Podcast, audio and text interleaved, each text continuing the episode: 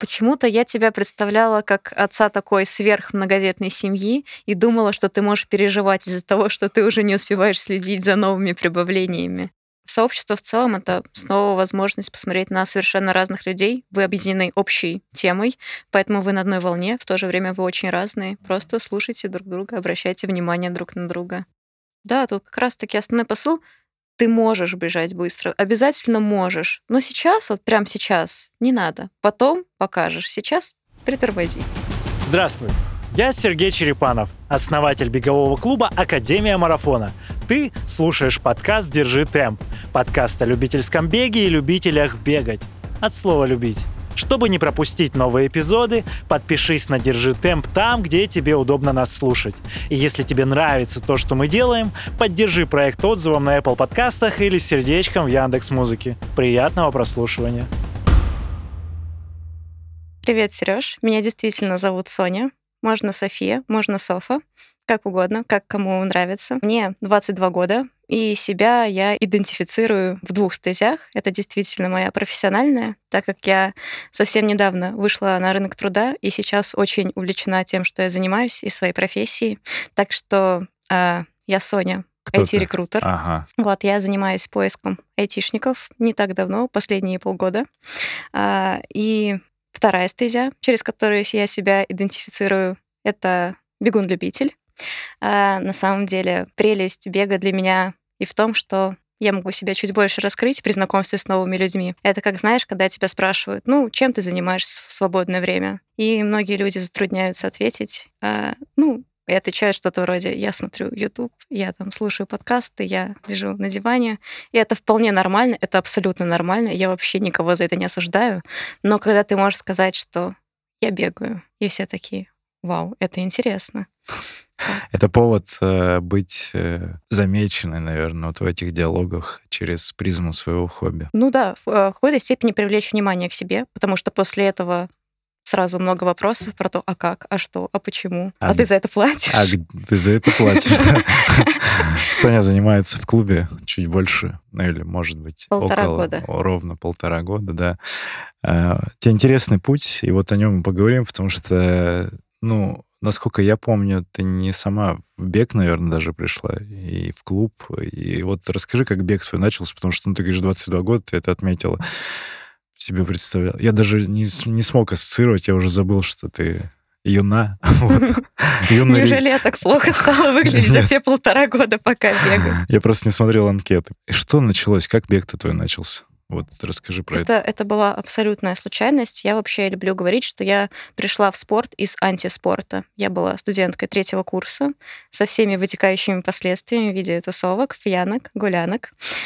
И так случилось, что я была на 3-м курсе, и в какой-то из холодных апрельских дней, ужасно холодных апрельских дней... Так, в Москве. В Москве, угу. Да. Моя двоюродная сестра Катя, ты ее отлично знаешь, Катя, она уже здесь была Рудакова. На подкасте, угу. Да. Так что слушатели тоже могут вспомнить, если постараются. Это было давно, правда. Сказала, что она бежит забег апрель, и что было бы неплохо, если бы я приехала за нее поболеть. Угу. И я согласилась. В тот день, когда непосредственно был забег апрель, я очень сильно пожалела об этом, потому что нужно было... Снежный тот апрель? Это вот тот снежный апрель 22-го года, получается. Да.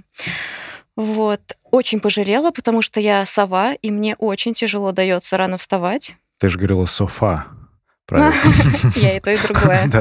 Объединяю два амплуа. Так. Вот. И я проснулась еще в отвратительную эту погоду. Но за свою сестру я не могла не приехать, поболеть, поэтому я приехала. Подошли мы к группе академиков, странных, непонятных людей, которые встают в 7 утра, чтобы побегать в снег, холод, лед и мороз. Это вообще предполагалось, что это весенний забег. Это весенний должен был быть забег. И название было соответствующее. Да, но вместо этого я увидела закутанных людей. Было довольно странно, я сама была закутанная. Я помню, что я попала на несколько фоток даже, который делал фотограф для Академии, и я там была с очень недовольным лицом. Прям начало моей истории беговой было примерно вот такое. Что я здесь делала? Да. Вот. Но атмосфера Мне очень понравилось, я даже раздуплилась под конец. Правда, бежали всего 5 километров, там не то чтобы очень много времени, чтобы насладиться всем. Но, по крайней мере, я была заинтригована. Жя, ты бежала в тот я не беж... Конечно, я не бежала. Поддерживалась. Да, я поддерживала сестру. Даже вполне возможно, что я в то утро была с похмелья, учитывая мой образ жизни. Вот, поэтому я просто смотрела по сторонам. Эти молодые люди любят приукрашивать дисклеймер такой. Алкоголь — это плохо. Согласна. Это молодое поколение, конечно. Осуждаю. Я тоже осуждаю, на самом деле. 100% присоединяюсь к тебе. Ладно. И себя двухлетней давности я тоже осуждаю. И что? И ты так... у тебя странные эмоции должна была быть. То есть ты, во-первых, увидела это, во-вторых, у тебя диссонанс, что это снег, в-третьих, что люди утром это все. Очень много людей. Во-первых, очень много людей. Да. Когда говорят забег, все представляют, сколько там? Человек 20 побежит, что-то такое. Я даже, когда другим сейчас людям рассказываю про забеги, они такие, сколько? 100 человек. Я такая, да сейчас. 10 тысяч на марафоне. Да, да. Вот, на забеге апреля, может, поменьше было, но в любом случае выглядело это очень масштабно. Началось забег апреля. Потом... Побежала-то ты когда? Побежала я еще не скоро. Ты была активным... Я еще на несколько забегов активным сходила. Активным болельщиком. Я была активным болельщиком, причем я начала уже ходить даже на те забеги, на которых Катя непосредственно не бежала. Бежали другие академики, а мы с Катей были вдвоем. Не вдвоем, а вместе в группе поддержки. Начала с ребятами знакомиться потихоньку. Они начали меня потихоньку спрашивать, чё болеешь? Ты когда к нам? Ты кто вообще? Нет, они меня уже знали. Они уже меня почти приняли в свое сообщество. Но я продолжала утверждать, что вы бегаете, а я тут сбоку постою, с краю, рукой помашу. В итоге...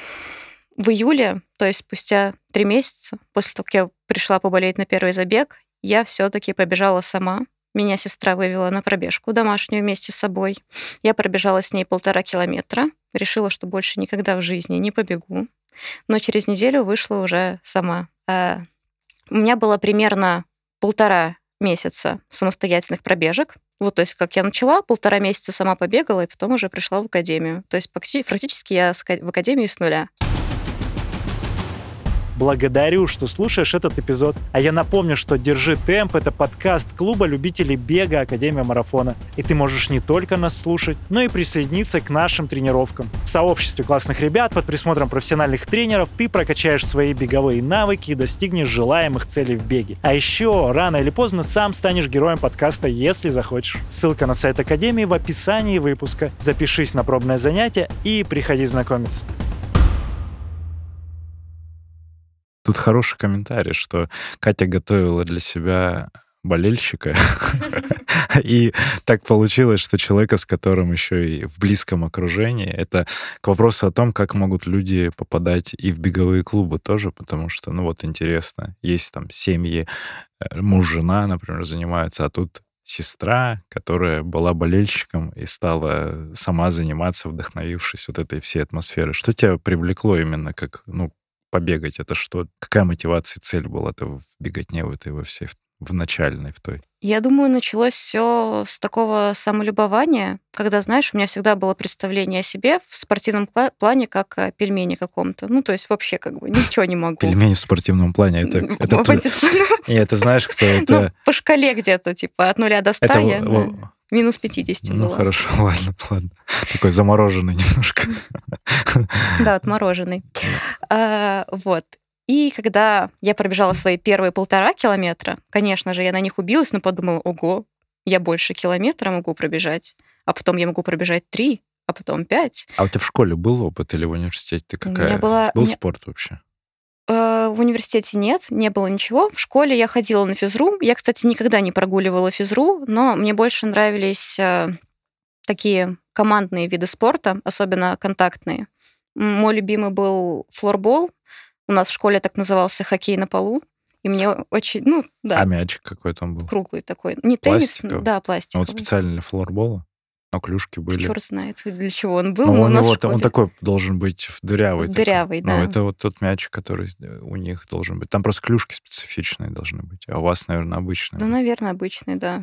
Прикольно, что это вот... Это здесь, в Москве где-то, флорбол в школах? Да, есть. Я в Москве родилась, тут все, вся моя жизнь и прошла. Прикольно. Так, и чего? И тебе нравилась вот эта вот командная активность? Мне больше нравилась эта вот динамика, вот эта вот агрессивная кляцанье клюшками, вот эта вот опасность, когда тебе вот-вот мажут по голове или что-то такое. Вот это меня адреналинило. А вот одиночные виды спорта какие-то, ну, вообще нет. Потому что казалось, что никакого веселья, ну это же скучно. Что значит бегать? Ну, в смысле, ну бежишь и бежишь, и все. То есть вообще не было никакого понимания о том, какое удовольствие это может доставлять. И когда я только начала бегать, мне начало доставлять удовольствие тот самый факт, что вообще-то я ничего. Ну, то есть я не совсем замороженный пельмень. Что-то получается. И когда буквально вот с каждым выходом на новую пробежку начинало получаться все больше, все быстрее, вау, интересно, а где лимит? Ну да, и все равно ты делал это не прям больше быстрее, ты подконтрольно все равно, когда ты потом присоединилась, ты уж по плану. Когда присоединилась к академии, конечно. А ты что-то наделал ошибок за первые месяцы? Типа? Нет, я, конечно, не наделала ошибок, но у меня какое было представление о прогрессе, что вот сегодня я пробежала 5 километров за столько-то, завтра я должна пробежать быстрее, и это вот и есть прогресс. А, ну это вот ну, как такое... обычная история, да, быстрее, либо дальше. Ну да. Нет, да, сначала чем больше, тем лучше, потом чем быстрее, тем лучше. Ну, абсолютно такая линейная история. Первый забег апреля, ну, в качестве болельщика. А когда ты поучаствовала сама первый раз именно как бегунья в вот массовом каком-то? И что это был за забег? Это был забег апреля уже на следующий год. А, в 23-м году? В 23-м году, да. Там тоже не совсем тепло было. Ну, как сказать, было намного лучше. Не было снега. А, так совсем. Это было... А, ну все, я встречал еще на финише, стоял, я, по-моему, видел всех. Я возможно, этой, в синей голове был. Я просто сыр у меня вот по этим, по прическам. Так, апрель, да, в апреле ты побежал. Что за эмоции? Там не давали медаль, но давали значок. Вот на финише ты прибегаешь. Какой результат там был? Я пробежала тогда за 25:59. Ого!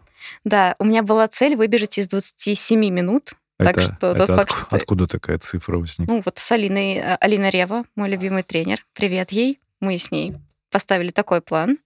Вот. Хотя я даже не помню, может, я сама сказала, давай я так пробегу, и она сказала, ну... Просто цифра понравилась такая, будет такое. И ты прям хорошо, близко к 5 минутам, прикольно. И что, ты довольна собой такая, я горжусь, я классная, у меня получилось? Да что за эмоции? Не то слово. Во-первых, я помню тот выплеск гормонов на финише, когда, знаешь, не знаю, когда даже уши немного закладывает, и у тебя немножко кружится голова.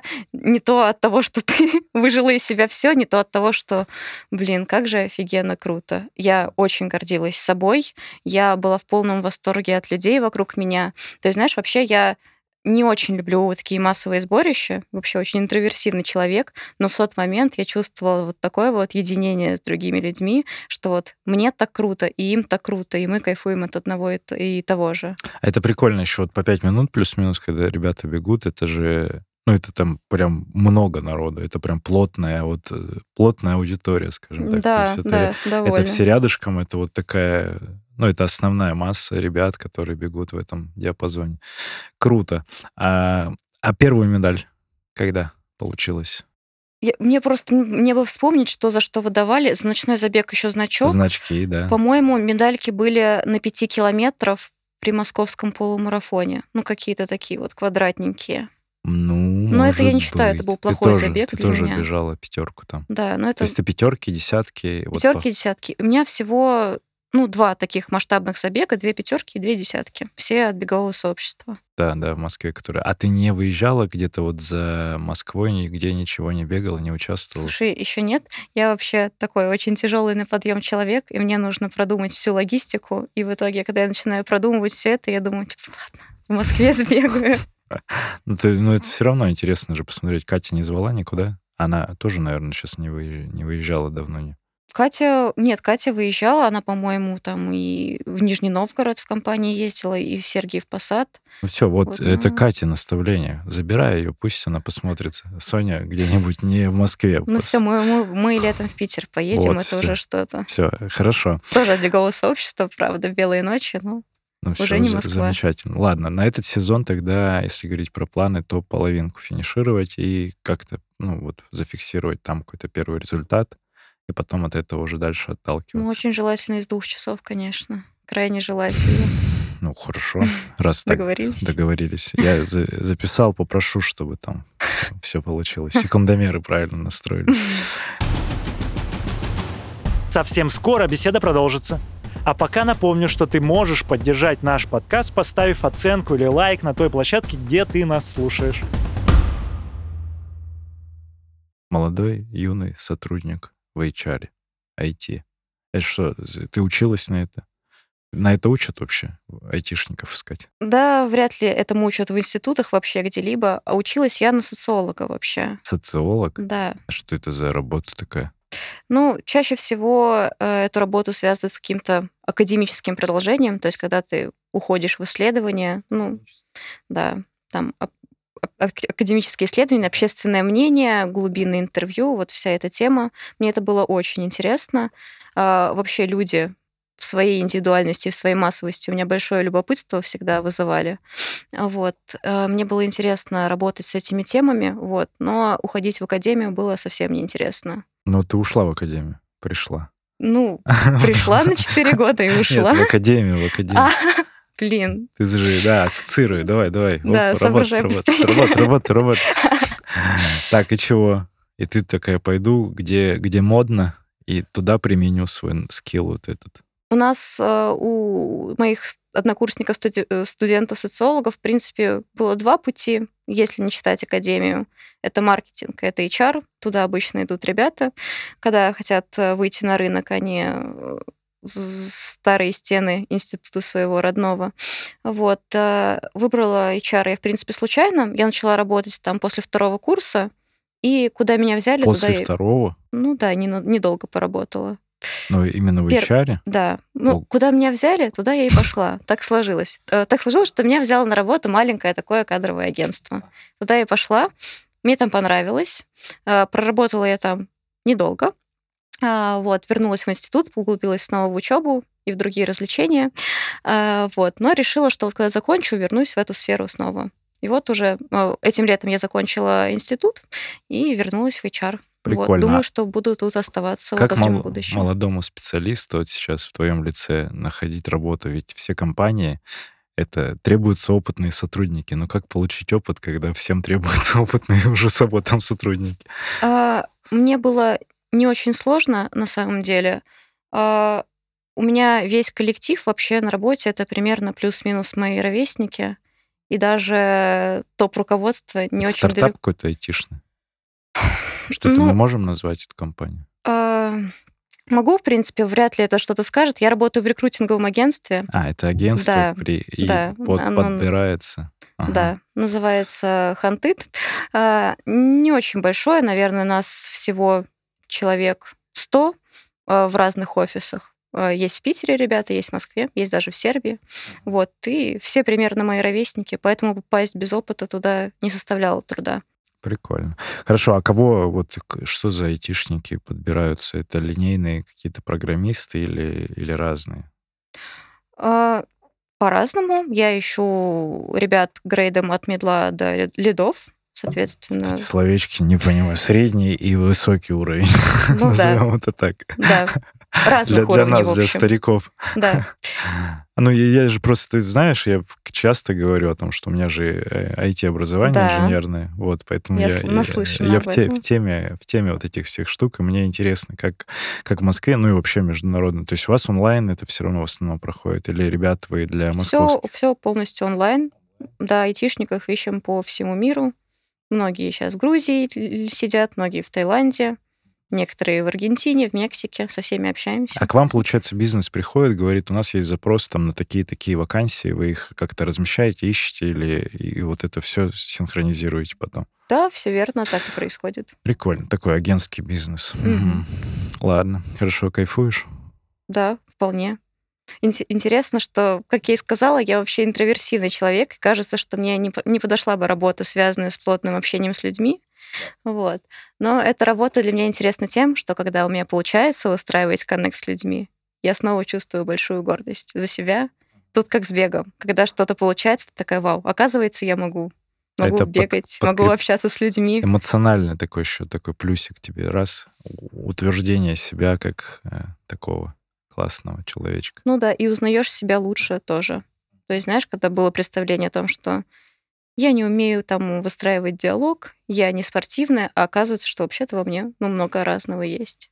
Это не, что, низкая самооценка, наверное, изначально? Какая она базово заложена на всех нас в детстве? Возможно. Никогда не думала о том, что у меня низкая самооценка, как будто бы я просто выделяла те области, где я хороша. Например, я хорошо пишу академические эссе. Все остальное как бы это не мое. Так, Аня, обрати внимание, академические эссе. Текст для сайта. Если нужно эссе, да, могу.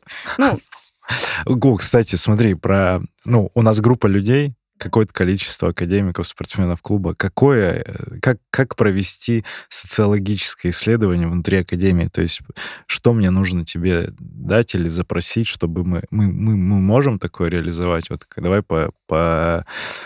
поразгоняем. Вот на базе какого-то небольшого коллектива что за исследования можно сделать и как они проводятся сейчас? Ну, смотри...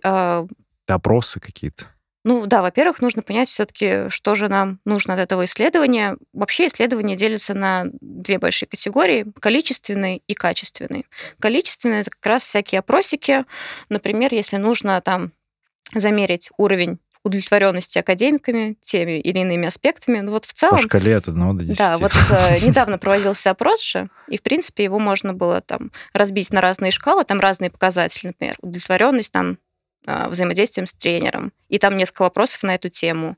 Удовлетворенность там, не знаю. А что бы ты бы что-то изменила и как бы блоками только выделила бы дополнительно или что-то еще, как-то циферки, да, ну вот эти вот шкалы добавить, чтобы еще статистику туда привязать? Ну да, смотри, ну, то есть анкета делится там на определенные блоки, в каждом блоке по несколько вопросов, и, например, условно, можно будет потом мерить, насколько большой вклад удовлетворенность там общением с тренером вносит в общую удовлетворенность. То есть что в большей степени влияет, а что в меньшей. То есть разделить на маленькие кусочки и собрать из этого большую. Да, и смотреть там, что самое важное, что там чуть менее важно. Так, ну вот мы молодцы, значит. Хвалю себя и команду. Каждый год делаем такой опрос. Это количественный и эмоциональный. А ты сказала еще качественный. Качественный. Качественный — это чаще всего связывается с методом глубинного интервью, когда, условно, исследователь выходит в поле и сидит, разговаривает с людьми. Вот как прям, как мы с тобой. Сейчас подкаст, да? Да, что-то вроде того. Например, кстати, одна моя однокурсница из института даже писала про любительский бег дипломную работу. Что? Как это? Не прям однокурсница, в общем, девочка на курс старше. В общем, было что-то такое. Она исследовала смыслы, которые люди вкладывают в бег. Но мне кажется, это очень похоже это очень на то, интересно. Что делаешь ты. Так. Вот. То есть разговаривала с людьми, почему ты бегаешь, там, что тебе это дает и так далее, и так далее. Ну, академическим это исследование становится, потому что оно обрамляется в какую-то теоретическую рамку. Условно, социолог 20 века придумал такую теорию, и смотрите, как эта теория проигрывается, условно, вот в теме бега любителя. То есть нужно отсылку дать к какому-то тезису, который где-то уже был задокументирован? Да, что, как бы, что бег — это не просто оторванная какая-то от социальной реальности вещь, а то, что она в нее плотно встроена, и можно провести параллель с какими-то другими. Круто. Темами. А давай, мы можем, если это исследование, если это диссертация или какая-то работа была, она же может быть в публичном где-то пространстве или как-то ее найти через эту девочку? Я могу, да, связаться с этой девочкой. Это круто. Если что, мы добавим, если к тому моменту, когда выпуск подкаста будет, мы добавим, посмотрим, как... Ну, это лично для меня. На базе подкаста мы же можем сделать теперь исследования. Сколько данных нужно? Ну, вот статистически там 200 плюс выпусков будет достаточно, чтобы на какой-то вопрос ответить? И вообще, какое количество респондентов нужно для этого? Это вообще более чем достаточно. Классическое вот такое качественное исследование строится на 20-30 интервью, на самом деле. Да. Да, с подкастами, типа, знаешь, в чем тут соль? Их нужно же тоже как-то категоризировать. Условно, у тебя есть выпуски там, с бегунами топ-класса. Это немножко отдельная тема. Да, да, конечно. Вот есть выпуски с бегунами такими, как я. Ну, там есть прям совсем начинающие, есть там средний. Ну, то есть можно по уровню градировать эту всю историю. Да, тут ты просто, наверное, же там со всеми немножко по-разному общаешься, немножко разные темы затрагиваешь. Для исследований важно, чтобы была вот такая вот методическая четкость. То есть, условно, что с каждым информантом это называется. Информант, так. Да. Ты затрагиваешь все темы из списка, и чтобы это можно было как-то соотносить между собой. Давай спросим сейчас вопрос для слушателя, кто нас постоянно слушает. Сережа Ивашинин, вот к тебе отсылка, потому что он слушает, ну, наверное, на текущий момент точно все выпуски. Вот, это больше 200. Если пересекающийся вопрос, в каждом выпуске, скорее всего, есть какой-то там 5 тем, которые всегда вокруг этого. Вот, Соня, тебе домашнее задание. Послушай чуть больше выпусков, чем ты слушала, потому что ты сколько? Вот мы вспоминали, с кем ты слушала. Ну вот с тренером, наверное, слушала. С Алиной Ревой. Мне кажется, да. Но это тоже было давно. Я давно не слушала. Все, домашнее задание. Честно. Переслушать подкасты, выпуски с теми ребятами, с которыми ты уже знакома и общаешься, потому что, ну, с кем-то ты точно не слушала, и узнать их. Вот с Алиной Сергеевой вышла. Вот еще с девчонками, с кем ты бегаешь по одной дорожке. Значит, информантам задается тема вот определенная, там 5-10 какие-то количество вопросов. Каждый на них отвечает, и что потом? Ну, то есть потом вот эта вот информация, каким образом она обрабатывается и привязывается к этому. Это уже как я придумаю, как скажу. Опять-таки, для того, чтобы это было не просто журналистская заметка, академическое исследование, суть в том, что постоянно нужно привязывать теорию. Мне вот, например, не всегда кажется это очень интересным и творческим занятием, поэтому, собственно, я и не захотела развиваться. Теорию, она где берется? Есть какие-то какие-то ребята, которые социологи, конечно, утвержденные. Конечно, знаешь, сколько социологов? Это кто по фамилиям, просто навскидку? Классики социологии, например. Эмиль Дюркгейм, француз. Макс Вебер, немец. Вебера я где-то слышал. Вебера, в принципе, много. Один из них Макс Вебер, социолог, политолог. Может быть, это в музыке, музыкант. Так, а еще? Пьер Бурдьё. Все. Приятного аппетита, ребята, там, не знаю, апчи, будьте здоровы. Вот такие фамилии для меня пока. И вот эти ребята, они как такие столпы. Да, они столпы, а помимо них есть еще куча более современных, не таких мостовитых, но, тем не менее, ребят, которые что-то такое умное сказание про наше общество. В России есть такие ребята? В России... что такие, они прям на слуху? Есть. Наверное, знаешь Юрия Леваду? В честь него... Левада-центр? Да, Левада-центр. Не в честь него, это его, да, центр, который он основал. Левада-центр знаю, но... подожди, Левада-центр, что-то там исследование... Общественное мнение, да. Прикольно, это фамилия его? Да, Юрий Левада. И он и основал. Не знал, но слышал про центр, про этот. Например... У меня раньше... Да, у меня сейчас открылось воспоминание. Знаешь, бывает такое в разговорах периодически. Девочки... в общем, у меня подруги были, которые учились там на параллельной специальности. Мы просто росли вместе, и мы вместе учились в политехе в одном. И у них была такая работа, подработка. Они в студенчестве делали эти исследования, им давалось там... какой-то анкеты, и они их заполняли, и периодически ко мне тоже приходили, хотя я вообще не в теме был, это сейчас, 20 лет уже прошло, наверное, можно говорить об этом. И они как бы за каждую анкету там какую-то копеечку получали, и они обработают там всем знакомым, еще где-то, а факту... что были за анкеты, про что?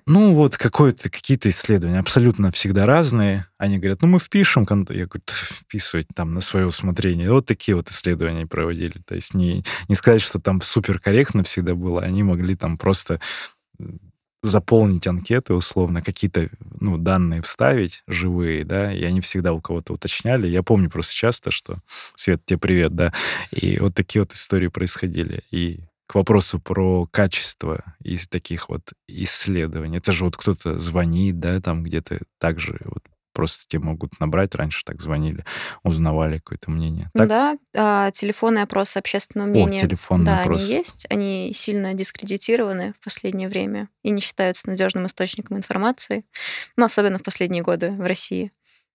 Тем не менее, в целом, да. Потому что в основном из Сбербанка звонят. Из него тоже, да. Сейчас уже не отличить, что опрос, а что Сбербанк. Да. И что сейчас, на что основываются, на чем эти исследования? То есть вживую живые респонденты должны быть. Так говорить. Есть, кстати, да, есть еще один формат проведения исследований, называется фокус-группа. Это как интервью, только групповое, когда садится исследователь, вокруг него садятся несколько людей, и ведется разговор на какую-то тему, и тогда можно увидеть динамику, то есть как разные люди реагируют на мнение друг друга, как они спорят, как они соглашаются друг с другом, не соглашаются. Вот. Это такой интересный формат. Можно посмотреть, как люди воспринимают реальность и что они думают о том, как другие люди воспринимают реальность. Прикол. А это фиксируется как-то? Ну, это вот как обрабатывается в этот момент, когда группа сидит? Ну, ведется запись, конечно. Потом это даже транскрибируется. Обычно студенты, социологи подрабатывают с этими всеми неблагодарными вещами, вроде транскрибирования интервью. Групп. Это что говорится? Субтитры, короче, да. Все подписывать, да, печатать? Да, все, да. На самом деле ужасная работа. Ты тоже трудилась таким образом? Да, я тоже таким занималась не очень долго. Потом я, вот, например, для своего диплома я тоже проводила интервью, и я их уже отдавала на аутсорс, и сама этим не занималась, транскрибированием, потому что это адский труд. Угу. Ну, я понимаю. Очень много времени. Просто под запись сидишь, да, и этим... Кажется, что, часок посижу. Печатать. Да, это же еще усваивается какая-то информация не очень всегда нужная. Да. Хорошо. Интересно, очень такая тема. Фокус-группа. Вот я узнал, теперь я сопоставил, что это такое, что это в моменте, как происходит, когда говорят, вот там фокус-группа подбирается, а это значит, что вот они вживую сразу все вместе какой-то ведут диалог. Как круглый стол. То есть только менее формализованный. И помимо этого интереса, на самом деле, вот что мне дала социология, большое терпение к людям, как мне кажется. То есть для меня вот глобальный вывод из всех 4 лет обучения в ВУЗе — это то, что если тебе кажется, что какой-то человек тупой, что его точка зрения какая-то... Тебе не кажется. Вот именно. Нет, вот именно, что не так, Серёж. Так.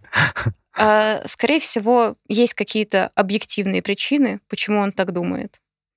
То есть... Не потому, что он тупой, просто так сложилось. Вокруг него, там, в его ближайшем окружении, его более дальнем окружении. Нужно понять, простить. Да, тупой это же, это шутка, конечно же, это опыт.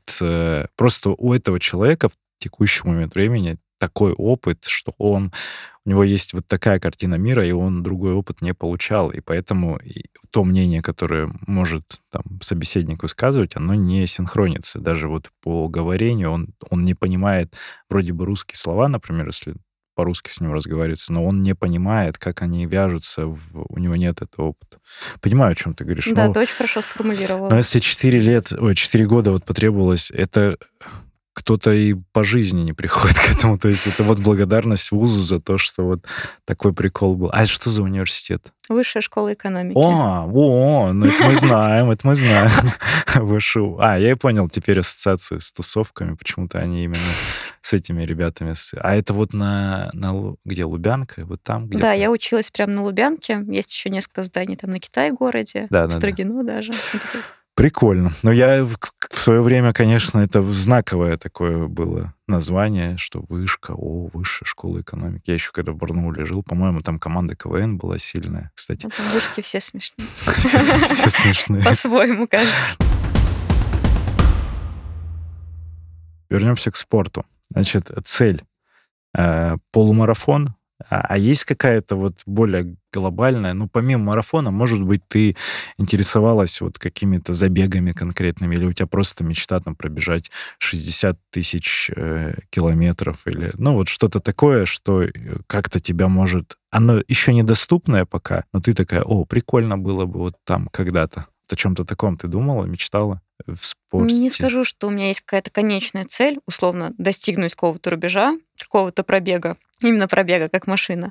А у меня скорее цель такая процессуальная.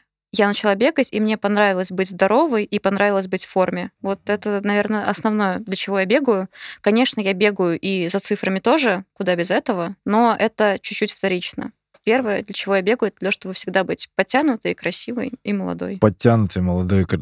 Длинный бег, он не сильно молодит, конечно.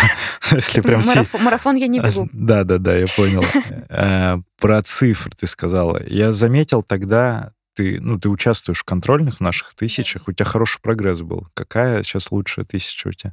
4:01, к сожалению. Я планировала на последний контрольный уже выбегать из 4. Это все равно, это вот был лучший тогда. К 4 минутам прибежать — это хороший результат. А 5 лучшая? 5, пятерку ей... Ты не бежала? Вот апрель у меня лучший, как раз и был мой первый, 25:59. На забегах официальных пока что еще не... А 10? Десятка 52-12. Ну, хорошо. Ну, у тебя есть время, но уже 1000. Вот для меня показатель все равно, вот, когда кто-то из наших как раз контрольных участвует, потому что я вижу эти цифры визуально, я вижу, как человек... Ты их оглашаешь? Я их оглашаю, во-первых, да. Во-вторых, я просто вижу, как человек занимается спустя время. Ну, я же там периодически хожу и вижу изменения в каждом человеке. И вот когда человек совсем только вот, ну, вот как ты буквально там новенький человек... Замороженный пельмень. Уже размороженный, уже не пельмень.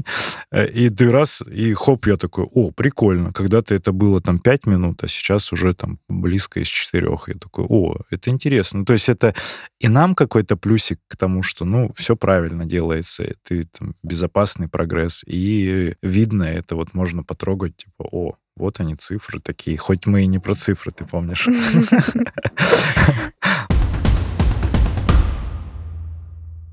Есть что-то еще хобби? Что ты смотришь? Музыка, может быть, фильмы? Расскажи про потребляемый контент. Ты заочно тут сказала пока, но, может быть, поделишься вот на пробежке и вообще, как ты контент потребляешь. Интересно, потому что сколько? Ну да, твое поколение еще давно у меня не было. Столь юных дам. Лёля была, кстати, ты, наверное, вот тогда еще. Самая юная? Самая юная. Да, кстати. Лёля была самая юная. О, прикольно. Хорошо, именно в академии, да, перед же нет. Мне кажется, я тоже уже не самая юная. Полина, если занимается, да, она может быть помладше. Ну ладно, про контент. Да, про контент. Вообще, кстати, извини, немножко отойду в сторону, пробежки бывают разные. Есть пробежки, когда ничего слушать не хочется, и хочется просто буквально... Ты говоришь про самостоятельные домашние задания. Да, про самостоятельные домашние, когда хочется просто бежать, и даже не то, что мысли свои слушать, а просто бежать и все. Бывают пробежки, на которые ты себя, ну, как бы вытягиваешь немножко, ну, всякое бывает, когда нужно сбегать, но не очень хочется, да. И тогда ты говоришь, ну, вот как раз я вот подкаст хотела послушать, вот побегаю, послушаю. Вот. Подкасты у меня в основном 3 тематик, как я тебе говорила. Это айтишные, я их слушаю для того, чтобы понимать, о чем я говорю с кандидатами на работе. И ты там прокачиваешься таким образом? Или ты просто словечки сначала наслушанность повышаешь? Ну, да, наслушанность. В первую очередь повышаю наслушанность. Конечно, я не углубляюсь в техническую часть, но, по крайней мере, когда мне там говорят какую-то технологию, я могу понять, ну, примерно, с чем это связано. Вот. Айтишные плюс... политические, околополитические, куда без этого в мои-то юные годы, и психологические тоже, куда без этого в мои юные годы. Так что классический набор, кажется. Хорошо, это во время либо пробежек, либо все. Ну и в целом, иногда я просто могу ходить по комнате из угла в угол и слушать подкаст. Тоже отличное времяпрепровождение. Очень внимательно. Вы, уважаемые слушатели, надеюсь, сейчас на пробежке каждый, вот ты, да, кто слушает, именно на пробежке очень удобно слушать наш подкаст. Хорошо, давай тогда из каждой категории по одному подкасту. Просто для тех, кто, вот, может быть, увлекается. Про айтишные, чтобы вот не очень в технологии уходить. Я сейчас слушаю подкаст от Тинькова, называется «Кем ты стал?». И там, в общем, ведущий приглашает к себе представителей разных айтишных и околоайтишных профессий и подробно разговаривает с ними о том, чем они занимаются, в общем, какие сложности, что интересного в работе и так далее. Это такое... имеющее отношение к банку, эти сотрудники банка, айтишники? Да, ну, то есть он из своего банка приглашает, из других компаний тоже. Просто люди рассказывают про то, чем они занимаются. И там такие узкие специальности, о которых там даже не подумаешь, что такие бывают. Там, не знаю, например, дизайнер... Кнопочки. Дизайнер банковских автоматов. Вот представляешь, что есть человек, который... Это я представляю, потому что я там слежу за всякими дизайнами. Если это промышленный дизайн, да, банковский автомат. Прикольно вот, было бы, если бы дизайн кнопочки «Окей», например, вот конкретно за кнопочку человек отвечающий. Есть такое интересно? Есть UX-редактор. Это человек, который решает, что будет написано на кнопочках. Ну, то есть, казалось бы, да? Да, это тоже интересно. Человек вот на этом специализируется. На как написано «Ок» или ок, запятая, понятно, как лучше. Да, или окей. Да, или окей. Ок, точка. Дальше. Так, ну это айтишные. Ага, психология. Психологически слушаю... Ну, раньше много слушала психологию с Александрой Яковлевой. Это такой самый популярный психологический подкаст. Правда, в последнее время, мне кажется, у них закончились новые темы. А А как назывался-то? «Психология» с Александрой Яковлевой, так и называлась. Все очень просто. Да, вот. Нравится из психологического подкаста «Мы расстались». Он про отношения, но и не только. О, это классно. Я как-то пару выпусков я где-то видел. Бывшие ребята обсуждают вот это все. Они начинали только с отношений, потом на разные темы перешли, там и на отношения с деньгами, там и на работу. Короче, классно. Очень-очень... «Психология» с Александрой Яковлевой я услышал, как это как будто... Подкаст о беге «Держи темп» с Сергеем Черепановым, если бы так бы назывался, например. Разговариваем о беге с Сергеем Черепановым. «Держи темп» с Сергеем Черепановым тоже отлично. Тоже, да, берем на вооружение. Так, хорошо. Ну, политика, что там, какие вообще сейчас в политике подкасты есть? Ну, это от этих издательств от разных. Да, вот, я не знаю, стоит ли их называть. Все знают эти издательства. Да, все там знают. Рыбы, морские животные и прочие агрегаторы. Ладно, контент. Хорошо, а вот ты слушаешь контент, смотришь его, а что-то еще делаешь? Ну, вот какое-то хобби, может быть. Ну, вот прям какое-то специфичное, о котором я не знаю, и ты такая, я могу рассказать, я там рыбок развожу, например. Короче, я тебе говорила про то, что когда тебя спрашивают, чем ты занимаешься, обычно ты теряешься и не можешь ответить. Я теперь могу говорить, что я занимаюсь бегом. Так, а сейчас ты спрашиваешь бега еще глубже. И я снова, еще YouTube смотрю. Софи тебя называют? Софи? В целом... Вспомни, кто. Только в очень экстраординарных ситуациях, например, как мы сейчас здесь. Так-то обычно нет. Но это, кстати, вот про имена, если говорить именно Софи, у меня вот к Софии именно вот такое... То есть я тебя периодически называю, потому что у меня есть там ассоциация в одном треке, и вот там была героиня Софи, и у меня это отложилось... года с 2000, наверное, 12-го примерно. Каждая София — это Софи. Как вот. Тебе эта песня глубоко подсела? Да, это «Копы в огне», это ребята, которые хип-хопера, это ребята в Сигме, они сейчас называются. Не слышала, не знаешь таких? Нет, это еще с того времени, вот в 2011 они году. И вот у них есть там такие персонажи вымышленные, и они в таком стиле хип-хоп, немножко с юмором. И вот у них, про копов, истории сторителлинга. И вот там была дамочка такая. Я тебе покажу потом клип. Дамочка? Там именно дамочка, да, такая взрослая женщина Софи. Это не то, что... Теперь я буду думать, что каждый раз, когда ты меня называешь так, ты вспоминаешь... Нет, я не ассоциирую эту даму. Да там рисованный мультяшный персонаж. В прошлых эпизодах, которые «Моя дорожка», где не записалась с Алиной или с Никитой, с Алиной Сергеевой, но ты не слушала, к сожалению, поэтому не знаешь прикола. Значит, в этом подкасте я говорю 45% времени. Хоть и в выпуске с героями, но внутри выпуска получается так, что если выпуск час, то герой остается минут на 35 примерно. Поэтому вопрос к Сергею Черепанову есть?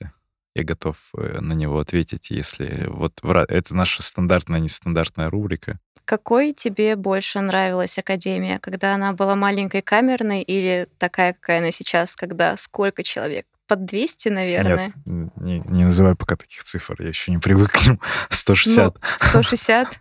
Я округлила. У разных, да, в большую сторону, в разных форматах. Да мне каждый раз нравится Академия. Это же не так, что я там сравниваю и сожалею о том, что там было мало или много. Мне нравится вот в том виде, в котором сейчас процесс все работают, и какое количество людей счастливых я вижу. Это мне нравится. Тогда мы не могли до такого большого количества людей каким-то образом достучаться. Потому что, у меня же все задокументировано на каждом этапе. И есть понимание даже вот эмоционального состояния, которое было на каждом периоде. То есть с 2016 года, когда было 10 человек, это просто, такие ковыряния было, и вера в то, что это можно что-то из этого большое сделать. А большое, опять же, я не представляю, какое большое. Сейчас кто-то скажет, и 30 много, кто-то скажет, 100 много, кто-то скажет, и 200 еще мало, например. В том виде, в котором есть, сейчас классно и очень уютно, и правильно то, что делается. Вот хочется, конечно, добавлять какой-то Знаешь, связь иногда теряется с людьми из-за счета. Я как раз про это и спрашивала. То есть, знаешь, когда условно... Не знаю, с чего начиналась академия, с 30 человек? С 10. С 10. И ты каждого очень хорошо знал, максимально хорошо. Не скажу, что прям каждого очень... с каждым, да, прямое общение было точно прям больше, чем сейчас с каждым, например. А сейчас у тебя такая ситуация, что, не знаю, может быть, есть какие-то академики там на дистанционном формате, ты их даже в лицо можешь не знать, но вот они-то тебя точно знают. И вот они могут меня тоже не знать. Мы же ушли от этого, да, вот в каком-то 18-19 году, наверное, от личного бренда Сергея Черепанова как такового. И поэтому академия — это академия. Она без привязки. Она работает как такой классный единый организм. Это бренд сам по себе очень сильный. Поэтому меня многие... Ты не ревнуешь к бренду академии? Нет, сейчас нет. Меня многие могут даже... не многие, как... процентов 20 меня могут просто не знать даже, кто сейчас занимается. Они... Меня узнают, когда в каких-то мы мероприятиях вот в публичных участвуем, где я начинаю что-то говорить, а кто-то даже... они такие... проходят мимо и не здороваются, например. И мне это нормально. Для меня это, классные эмоции, типа, классно, я могу там своими делами здесь также заниматься. С кем хочется общаться? Но я понимаю, что есть это в той команде, в том количестве людей, это сейчас такое оптимальное количество, и на всех хватает внимания.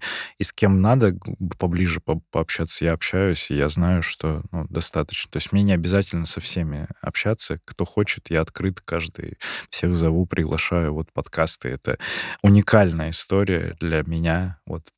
Час, полтора поболтать с каждым. Кто доходит и не стесняется. Спасибо тебе, что... Дошла и не стесняешься.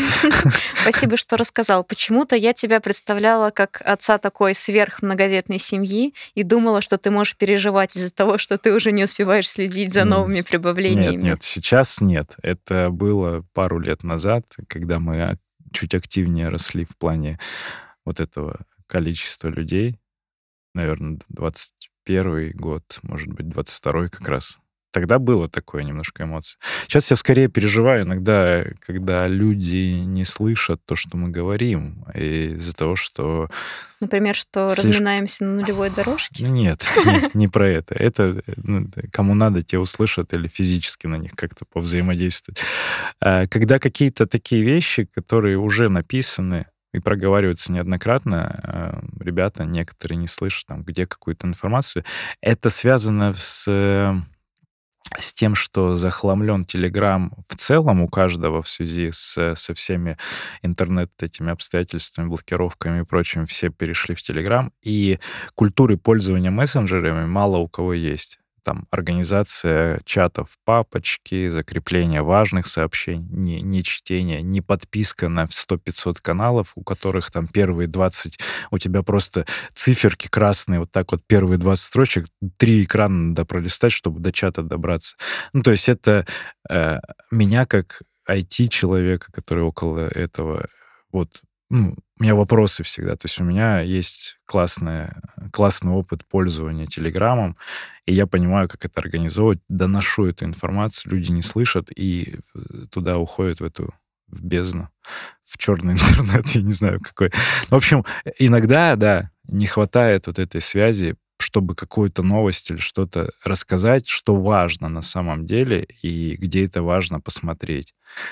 А так, да, все кайф. Слушай, мы тут, получается, снова возвращаемся к вопросу терпимости. То есть ты сам сказал, что да, может быть, такая цифровая грамотность еще не очень высокая, такая обстановка, что у людей много чатов, им нужно много зачем следить. Они действительно не виноваты. Принятие. Они просто... Принятие и просто в каждый раз внимание и больше осознанности. Я всю жизнь об этом, последние всю жизнь. И так не надо говорить. Наверное, треть жизни последней. Я про это как раз транслирую и говорю, что больше внимания к себе и к тем вещам, которые важны конкретно для меня. Я на это внимание обращаю, призываю это делать ребятам. Бег же это что? Это не просто, мы не просто про бег в целом уже давно.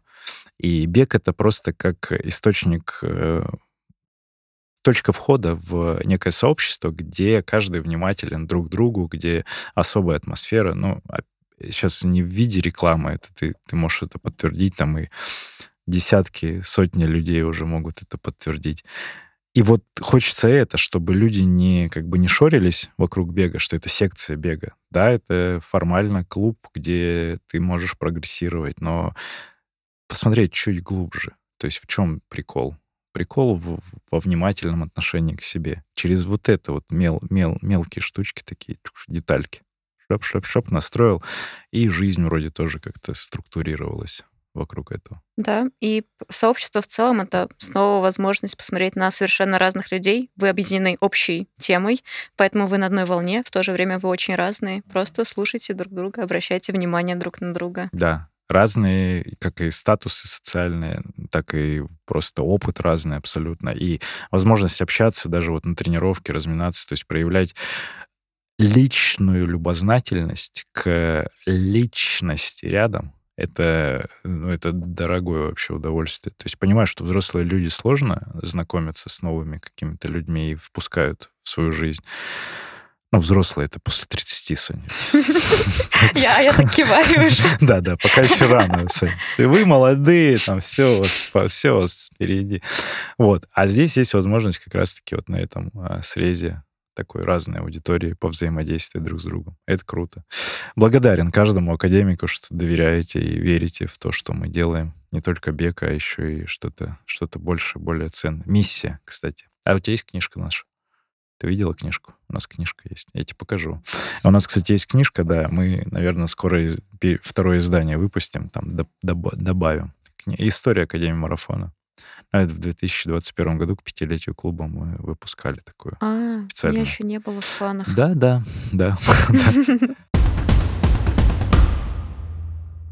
Ну, так как у тебя опыт небольшой, у нас тоже есть такой классический вопрос у меня.